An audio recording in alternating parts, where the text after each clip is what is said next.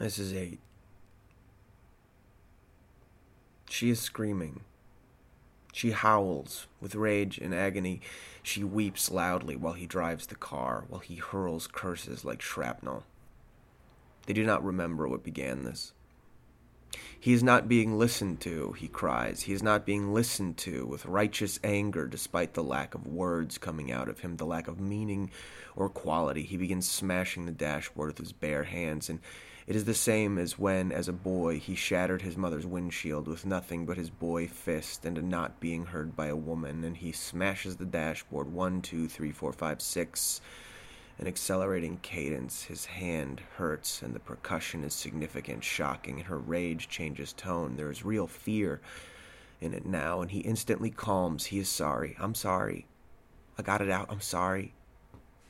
The vent is broken. On the dashboard is broken. She is hoarse. Where's the boy I love? And for the first time, she starts to think Perhaps she should not be loving a boy because she is not a mother. But he is beautiful. He is hers. She is his. They are them. Her throat hurts.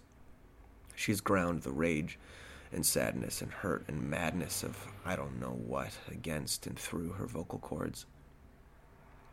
I never want to do that again, she says. No, that was good he says. That was real.